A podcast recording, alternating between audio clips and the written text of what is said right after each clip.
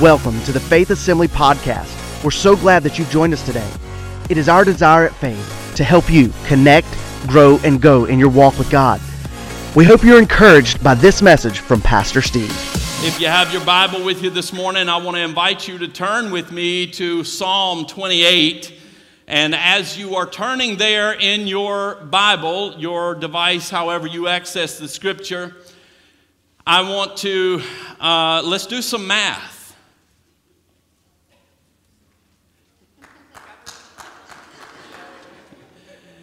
This is kind of like algebra a little bit because we're not going to be adding just numbers together here. Uh, we're actually going to be adding some principles together this morning and see what we come up with. For the last uh, three weeks or so preceding this week, we have been talking about the subject of Thanksgiving and what a benefit that is to our lives. And we've been uh, addressing some particular disciplines that, if we engage in those things, they will help us to be a thankful people. So, uh, one last time, I'm going to recap the subjects of these messages because I believe that as we step back and take a look at the broader scope of this, we're going to see that all of these things coming together can add up to something else powerful in our lives. And uh, first of all, the first week we talked about the power of contentment and uh, what a benefit that would be in our lives. We talked about the power of praise. Secondly, and last week we spoke about the power of perspective. Now, these are all very important disciplines in our lives and in our spiritual walk. And how many of you know that if you have a goal that you seek to attain, it is imperative that you employ the right disciplines to move you towards your goal? If I wanted to prepare for my body for endurance, then you know that my discipline or lack thereof of laying on the sofa and eating snacks would not propel me towards that goal. Um, I would not achieve that end because I would not have employed the right disciplines in our lives. But when we exercise contentment and we practice praise and we continually work on our perspective, in order to build strength in certain areas, be it physical, mental, or spiritual, it's necessary that we have the right disciplines. And if we're going to be a thankful people, these are necessary exercises, necessary disciplines in our lives. Because you see, we're not just looking for a change in mechanics this morning when we talk about exercising contentment and practicing praise and working on our perspectives. We're not just focusing on the mechanics of that to say that we have a different you know, a different regimen than someone else, but we're saying we're working on those things in order to change our hearts. What we're working towards is a heart change. And I believe that the cumulative total of the disciplines of contentment and praise and perspective is that of a grateful heart. When you add all those things together in your life and you practice those things and you work on it, you'll find out that the end result will be that you will have a heart of thanksgiving that flows from a sincere gratitude of the blessings of God in your life. Now, and, and that won't be just simply occasionally or because the calendar says so that it's time for it but it will be because you have recognized and realized God's blessing in your life, and you will live life as a grateful person. Now, I want you to look with me here, Psalm 27, and we're going to begin reading in verse 7. As a matter of fact, we're going to read that single verse. And I'm reading to you this morning from the New Living Translation, just simply for the clarity of the statement here. And uh, it is just phrased so well here to, to drive this point home and really help us understand here. But the psalmist begins to reflect on the goodness of God in his life. And this is what he comes up with after that reflection The Lord is my strength and my shield. Amen. Thank you, Jesus. I trust him with all my heart. How many of you trust Jesus with all your heart this morning? I trust him with all my heart. and my heart is filled with joy. And I burst out in songs of thanksgiving. The psalmist says, I've been spending some time focusing on what the Lord has been doing in my life.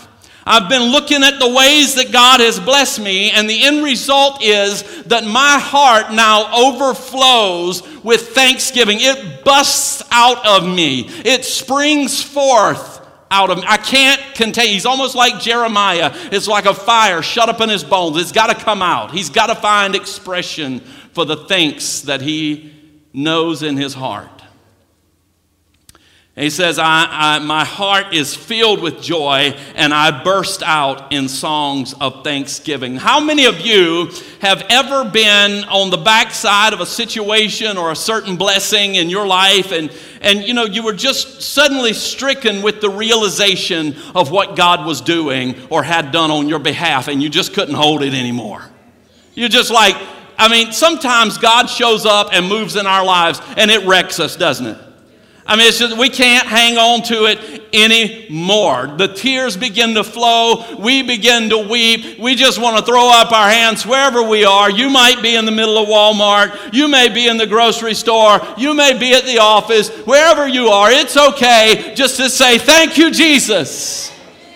Thank you, Lord, for what you're doing in my life. And what we see happening here and it happens in the life of the psalmist, and it will happen in ours as well, that if we discipline ourselves in the right way, with the end result being, Lord, change my heart. Help me to be at the core of who I am, a grateful person. We'll see that these disciplines will lead us to a place like the psalmist that expressing gratitude is no longer an exercise, but it's an outflow of the heart. Jesus said, out of the abundance of the heart, the mouth speaks. I don't know about you, but I want to, as I look back over my life and recognize everything that the Lord has done for me, I want to do more than give Him lip service on a designated Thursday in November. Come on, somebody. I want to be a grateful person. I want to be a person whose heart is filled with gratitude. And I want to share with you today why it's such a powerful thing that gratitude flows out of our hearts towards the Lord. We've entitled this message today, The Power of a Grateful Heart. See, we're instructed over and over and over in the Bible with words like, give thanks to the Lord. We're instructed to rejoice in the Lord. We're instructed to praise the Lord. Over and over and over, we get these words here. And let me just clarify that number one, that's not optional, it's a command from the Word. Number two, it's not because God is some kind of narcissist who suffers from cosmic conceit and he just needs the affirmation of we, his people.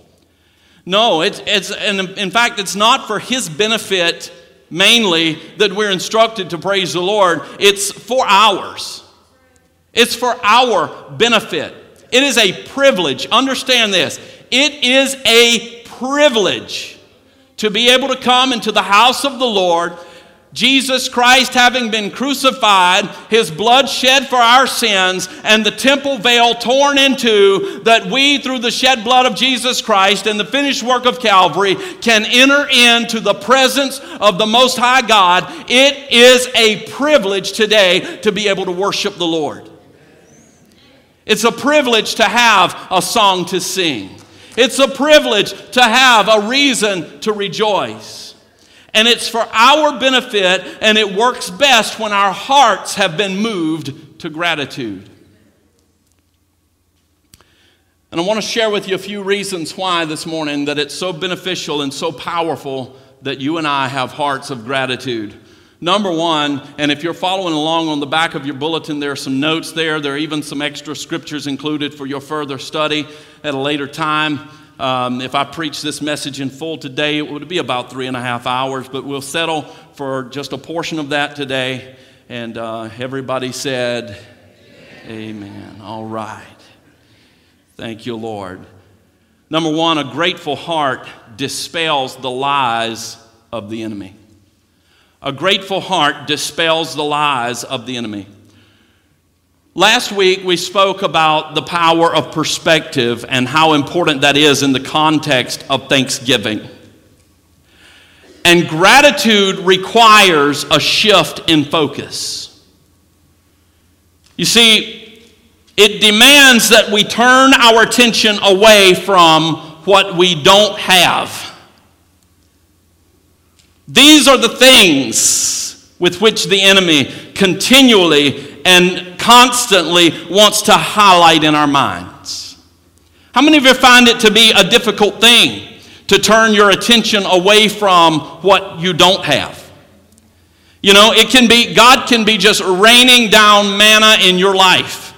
The blessings can be pouring in from every direction, and if you will permit it, the adversary will come alongside of you, and regardless of how great and how abundant the blessings of the Lord, he will try to turn your focus away from all the things with which you have been blessed and to the one little thing that you might perceive as a lack or a want in your life.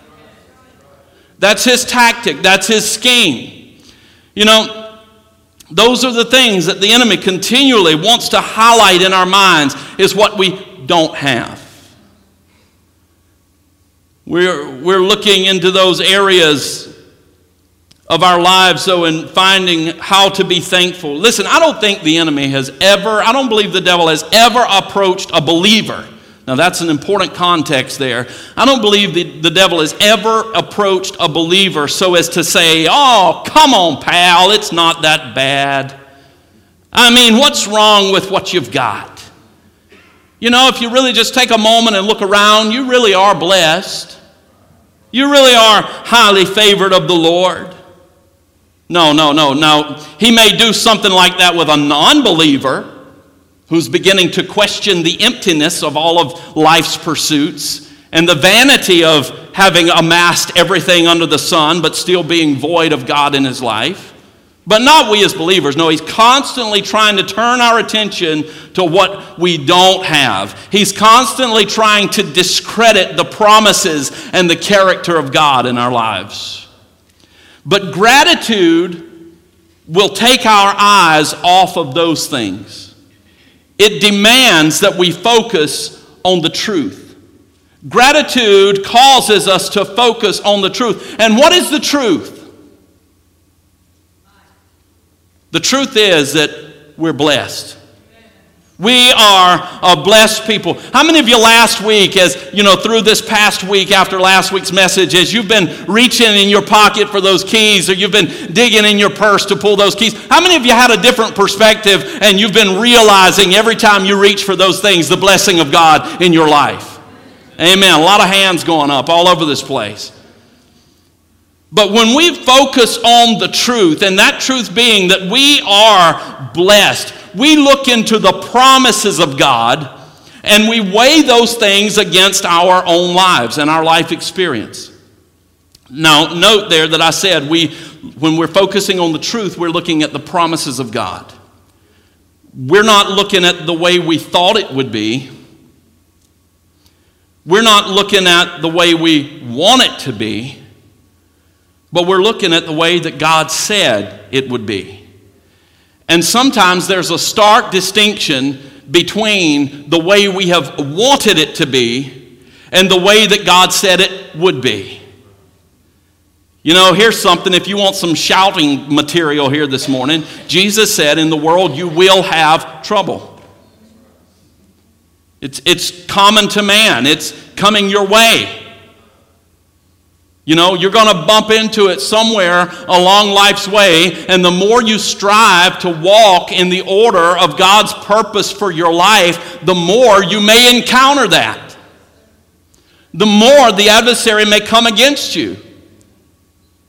In the world, you will have trouble, and sometimes we get so hung up on that that we don't understand.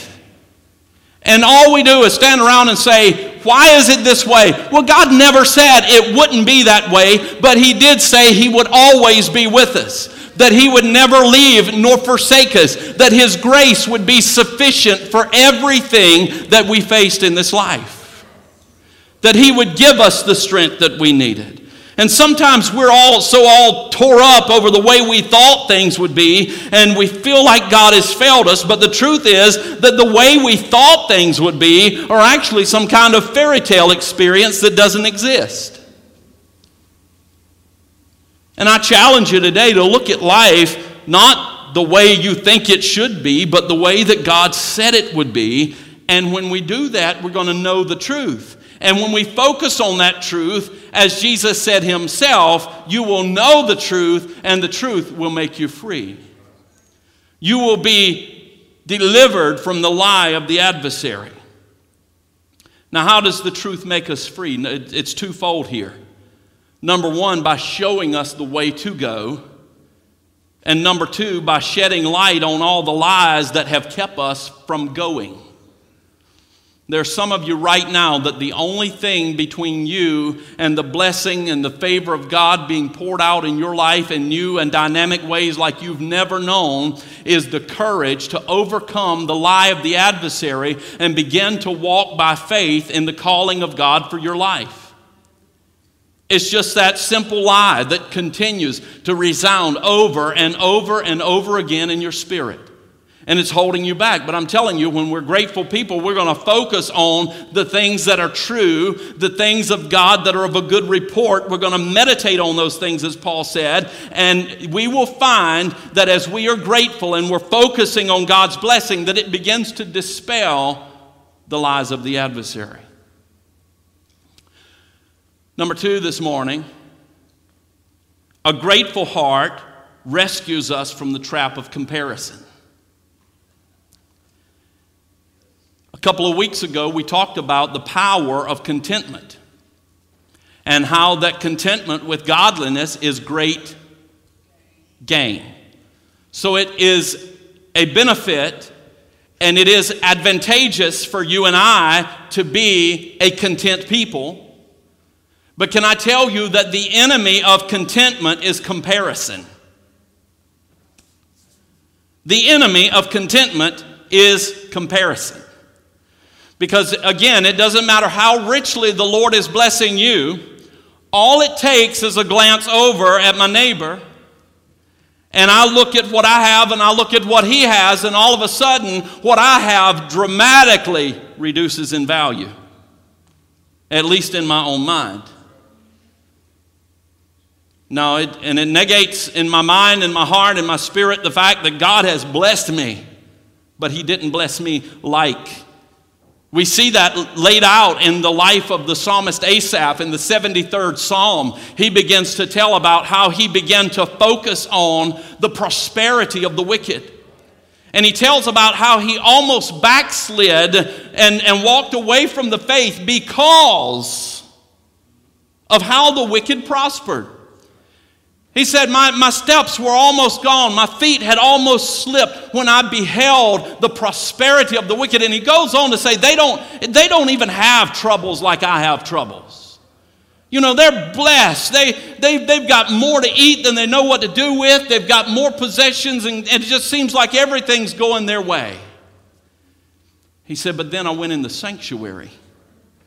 I got in the presence of God. My perspective began to change.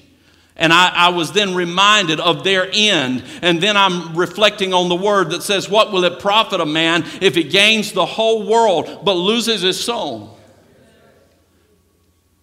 Then he began to rejoice. You see, he began to turn his focus away from what he didn't have and regard what he did have. And what he did have was an eternal promise that was sure in Almighty God.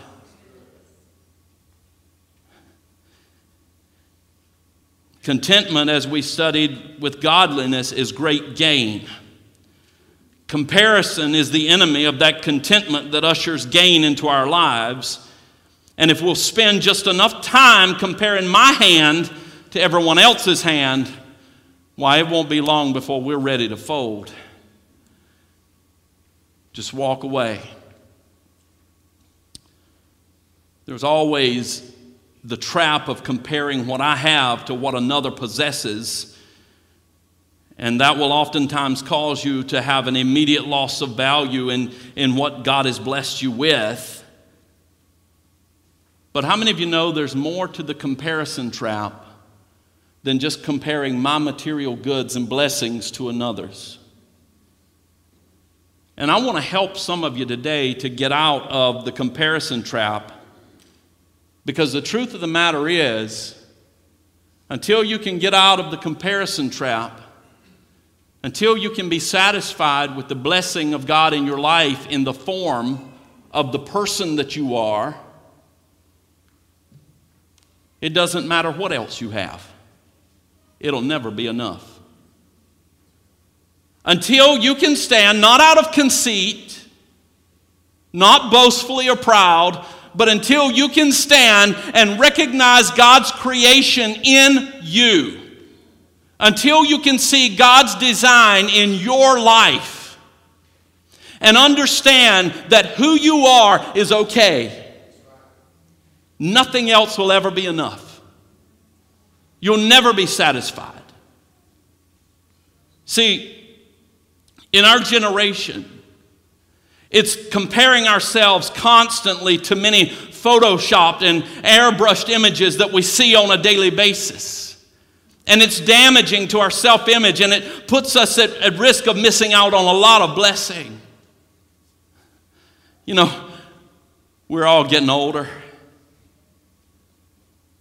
I know that was painfully obvious. I'm at that stage of life when some folks begin to lose their hair. Get up every morning and say, Thank you, Jesus, for hair. Now, if I were to look at Sean, I wouldn't be so grateful for mine, right?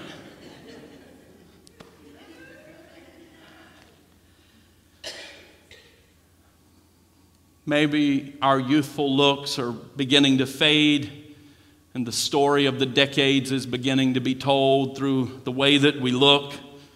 Some folks say they're losing their hair, not me. No, no. I just find it in different places than it used to be. My hair is simply migrating. It's just, it's found more fertile fields and it's beginning to move, you know. It's, and you say, well, well, Pastor, that's just a natural part of life. And maybe it is. But it's a part of life that can cause us to begin to take a very critical look at ourselves. You know, you're standing there in front of the mirror first thing in the morning.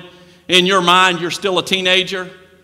In the mirror, though, there's a middle aged man looking back at you. And you're like, who is this? I don't, I don't know him. And some of you young folks in here, you're laughing at me.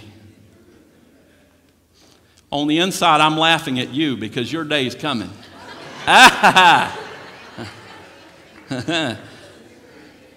yeah. No, in all seriousness, though, some of you from the earliest days that you were able to con- comprehend, you've had an all out war raging in your mind as you've compared yourself to the homecoming queen or the captain of the football team or, you know, someone who has better clothes than you do, and you've always felt less than.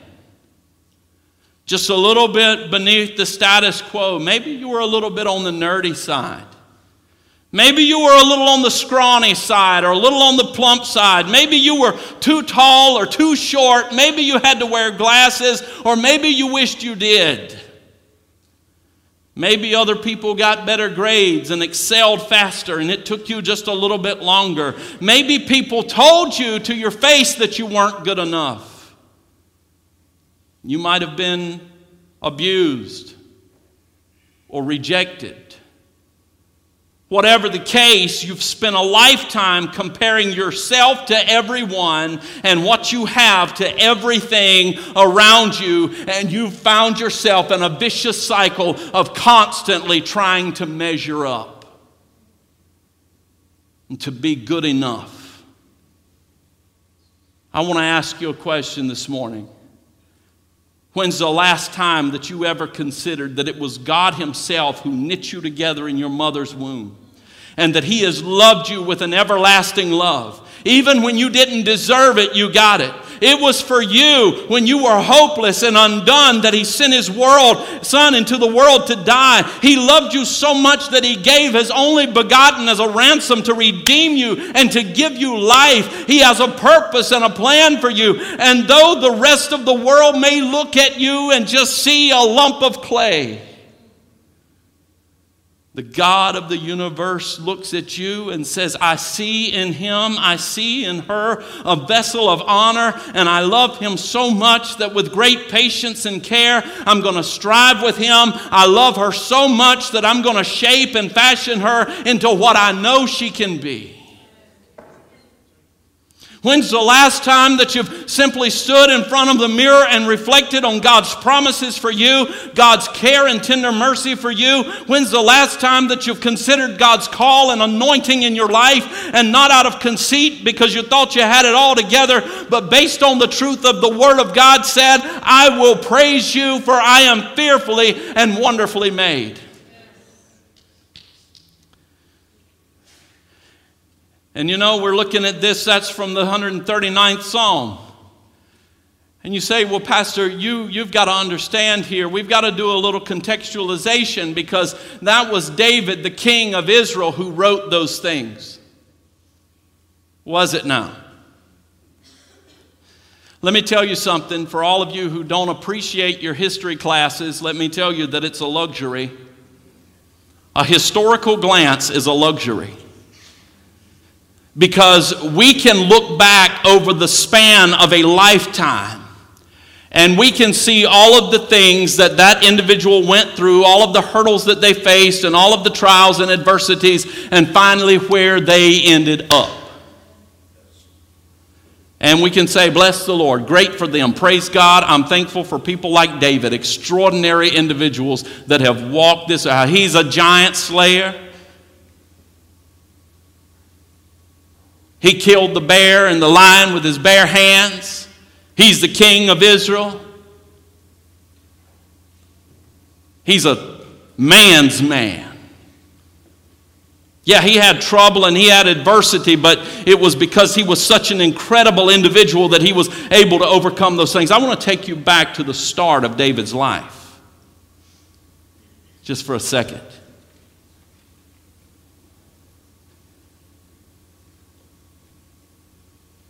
David was living his life in real time, just like you and I are. There were things that were spoken over him, there were things that were said about him.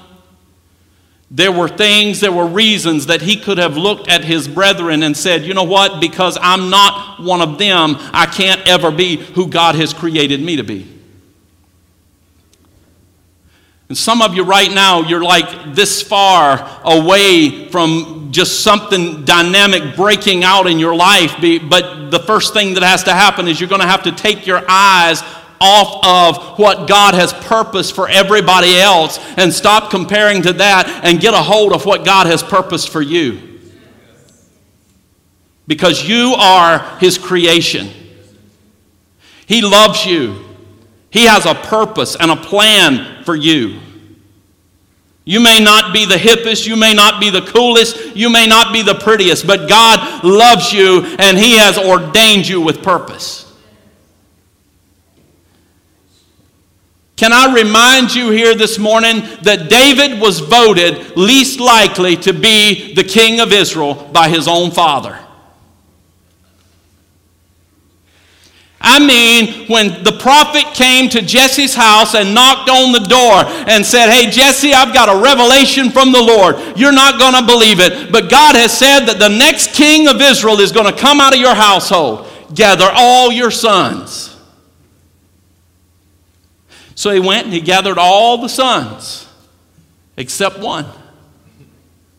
Oh, David, king of Israel, giant slayer sweet psalmist, left him out there tending the sheep because he overlooked God's purpose in David's life. That's where the that's where the verse comes from where it says God looks at the man looks at the outward appearance but God looks at the heart. And even his own father was looking at the outward appearance and said, There's no way. I'm talking to somebody right now. You were you right now as I'm talking about this, you've gone all the way back to elementary school and you remember standing on the sidelines waiting to be picked for a team and finally the last sucker who got the chance to pick had to have you. And you've carried that with you. You may be grown, and some of you may think it's funny, but there's some of you in this room that that is resonating in your spirit right now. And every time that you get ready to take a step of faith, the enemy brings that back to your remembrance and it resonates in you. Maybe you were abused as a child. Maybe you have been rejected by a spouse. Maybe somebody has turned you down and discredited you at every step along the way and you just live life in the prison of comparison and say, well, if I could just be who they are and what they are. Honey, you don't have to be anything but what God has designed and created you to be. If you will focus on being grateful to God for what He's done and is doing in your life, specifically, it will deliver you from the trap of comparison because you see, when I'm busy counting my own blessings, I don't have time to compare it to another's. Number three, a grateful heart will posture us for greater blessing. And you say, Pastor, don't you mean position? No, I don't. I mean posture. There are postures in the Bible that God resists, even hates, and there are postures that God blesses and increases. And a lack of gratitude, a heart that is not grateful to God for His blessing, fosters a posture of pride. And God hates pride. And you may be saying, well, Pastor, wait a minute now, that's strong language. We're all, we're all Christian folks here. Let's not, let's not talk that way. You know? Hmm. I was thinking about replaying this message a little later on in the day because it was encouraging me, but the kids will be home, and I've told them not to say that they hate things, and you're up there saying that God hates things. Well, it's scriptural. God hates pride. And we need to learn how to hate the things that God hates and bless the things that he has blessed. In Proverbs 6, it says this there are six things the Lord hates. Yes, seven were an abomination to him. First on the list, chart topper, number one thing a proud look. Pride, the very first, it made the top of the list. Therefore, and we read it over and over and over in Scripture God resists the proud. I don't want to be resisted by God. God resists the proud. Now, as I said, there are several scriptures provided in your notes for further study. We won't take the time. But suffice it to say that God's blessings do not rest upon the proud. Gratitude, however, fosters a posture of humility. We don't take God's blessings for granted. We're not haphazard in our approach to, to God. We look around at all that God's doing in our lives and we're humbled because we realize that nothing that we've got came to us by our own hands or under the burden of our own shoulders. But it was God who's given us the strength. It was God who provided the opportunity. It was God who opened the door. It was God who gave us the wisdom to be able to go out and to be blessed and to live in His blessing. I want you to look Genesis chapter 32. You remember that whole sordid tale of the life of Jacob.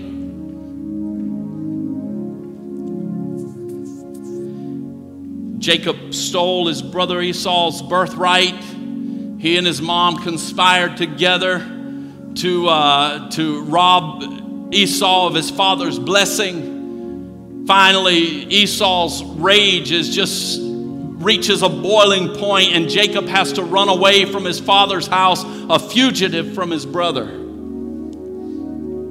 And he, he leaves and he flees and he's traveling light. You'll see that here in just a minute. He doesn't have anything when he leaves but a walking stick.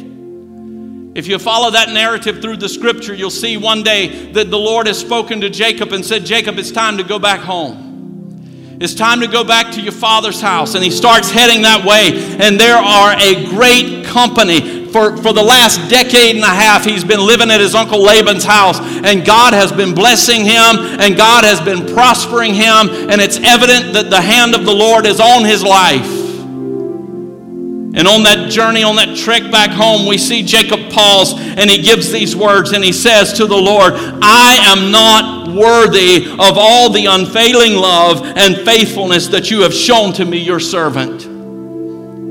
Why, when I left home and crossed the Jordan River, I owned nothing except a walking stick. Now my household fills two large camps. I don't take any credit. I didn't get it because I deserved it. I got it because you loved me and you blessed me.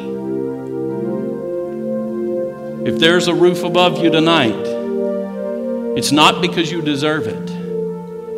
If there's food on your table this afternoon, it's not because you deserve it. I mean, what have you done to deserve it that someone who doesn't have it didn't do? Other than be born in a land of prosperity. And as humility grows, so does our appreciation for God's gifts in our lives. And with that, so does our stewardship of the things that God has given us. Let me tell you something. I had a lot of friends, my, and my parents took great care of me. Everything I needed was provided for. Not everything I wanted. I had a lot of friends that their parents provided for them. Not only did they meet their needs, but gave them everything they wanted. One summer when I was 13 years old, I chopped tobacco all summer long. And I finally saved enough money and I bought a Nintendo Entertainment System.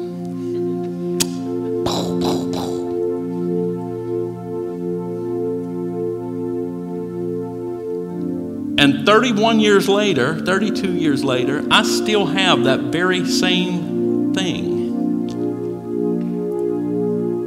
Because I value it. I understand how it got to me. And it wasn't just something thrown at me, but I know where it's at because I know what it cost. And I recognize how it came into my life, and I have a greater appreciation for it. And because I have a greater appreciation for it, my stewardship over it is better. And you may say, well, that's silly. Well, maybe it is to you. But to a 13 year old kid in the eastern North Carolina humidity and heat in a tobacco field, it's not that silly. But I'm telling you, when you begin to recognize God's blessing and you don't take it for granted, your stewardship over the things with which God has blessed you begins to increase. And as stewardship begins to increase, so does your position and your posture to receive greater blessing in your life.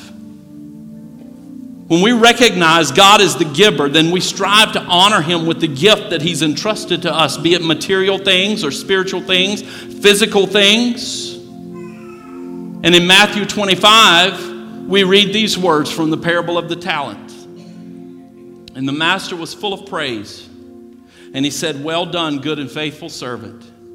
You have been faithful in handling this small amount.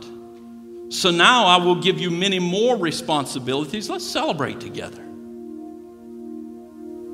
Humility fosters those things in us that positions us for greater blessing. I'm going to ask Commander Corey to come here and join me on the platform.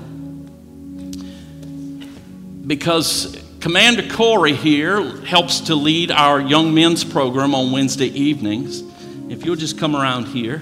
And this past Wednesday evening, they, they did a thing that they called a praise chain. And what they had the young men in there to do, what's the age ranges in there? From 7 to 11. 7 to 11 year old boys who you all think don't understand the time of day, but they can see and understand the blessing of God. And I'm going to prove that to you here in just a minute. But they were given these little strips of paper, and they were instructed that for, for every strip of paper you're given, write one thing for which you're thankful. And we're going to staple them together and we're going to make a praise chain. Okay? Y'all ready? How many of you feel blessed today? Come on, come on, come on. How many of you feel blessed today? Now, first service, this was a bit of a challenge here. But, uh, oh, there, there we go. There we go. And the kids begin to write these little things on here. Some of them are so profound. There's, on this thing, there, there's the Bible, there's God, there's family, there's sisters, there's. Uh, uh, is, is, is Drew in here? Our officer. Somebody even wrote the popo on here. and some spirit inspired, God anointed child even wrote the Tar Heels on one of these chain links. Amen? Come on, somebody. Woo, mm, Jesus. Uh, mm. But they began to count their blessings. And they counted. And they counted. Mm, my word. Good. I don't think I'm going to ever get to the bottom here. And they began to count and they began to count and they said, Thank you, Lord, for my mama. Thank you, Lord, for my daddy. Thank you, Lord, for my church. Thank you, Lord, for food. Thank you for education. Thank you for my church. Thank you that I'm saved. Young boys, 7 to 11. Y'all ain't hearing me this morning. If you were, you'd stand on your feet and begin to praise God. And they wrote, said, Lord, I'm thankful for water. I'm thankful for money. I'm thankful for my friends. I'm thankful for joy.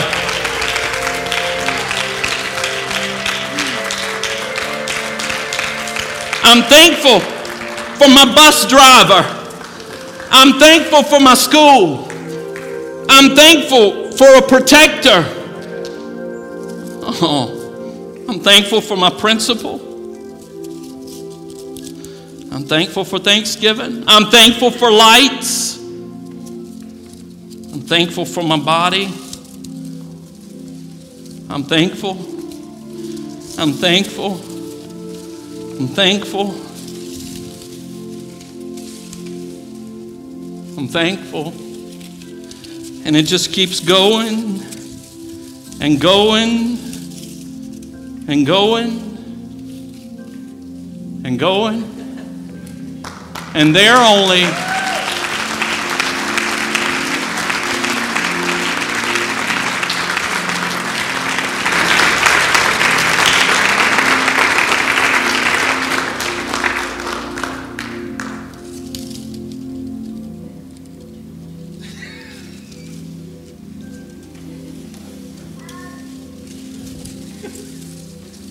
Guess because they ran out of time, they eventually stopped. But Commander Corey was telling me that even when it became playtime on Wednesday evening and the other kids were up and they were beginning to run around and beginning to frolic, there were still some who said, Can I just have a few more slips of paper? Because I want to sit here and I want to write a few more things. I'm not done praising God yet. I'm not done saying thank you, Jesus, for the blessings in my life. Oh, it may be a long chain and we might have got it stretched all the way across the room, but I'm not done quite yet. I got to praise Him just a few more times. Come on, somebody.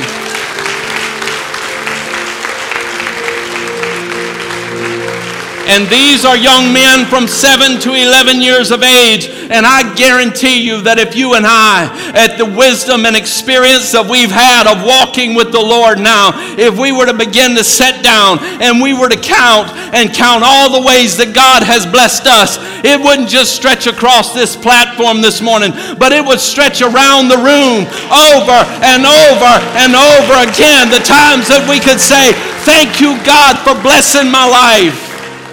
Thank you, Lord, for providing the need. Thank you, Lord, for the people that you've blessed me with. Jesus.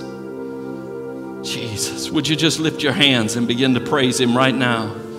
In your own words, just begin to express thanks. God, we know there's a great power in having a grateful heart. Because, Lord, when we begin to look in our little box of blessing and we begin to recount your faithfulness, Lord, all we can say is, Great is your faithfulness, oh God. And the more we begin to focus on the truth that we are truly blessed, the more blessing we see, and the more blessing comes and the more reason we have to rejoice and to give you praise and to glorify you and to honor you. And Lord, today we say thank you. Lord, we are not worthy of the least of these your blessings. God, Lord, it doesn't matter who has more.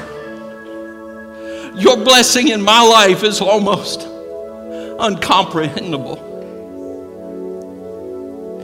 God, I thank you for my children. I thank you for my home.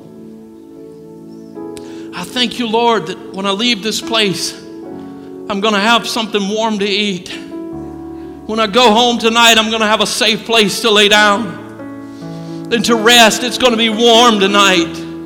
When it's cold outside and when it's hot outside, it's going to be cool in my house. I'm not going to stumble or stagger in the darkness because you provided light. God, I don't come to rejoice today by myself, but I'm surrounded by brothers and sisters and those of like faith today so rich, so full, so wonderful are your blessings. Lord, today as we count your blessing, God, we see what you have done. We see your mighty works, oh God. We understand.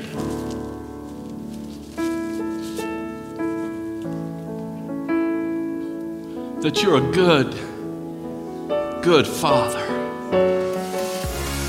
We hope you enjoyed this inspirational message today. If you would like more information about Faith Assembly, please visit us on the web at faith-assembly.org. Thanks again for joining us, and we hope you have a blessed day.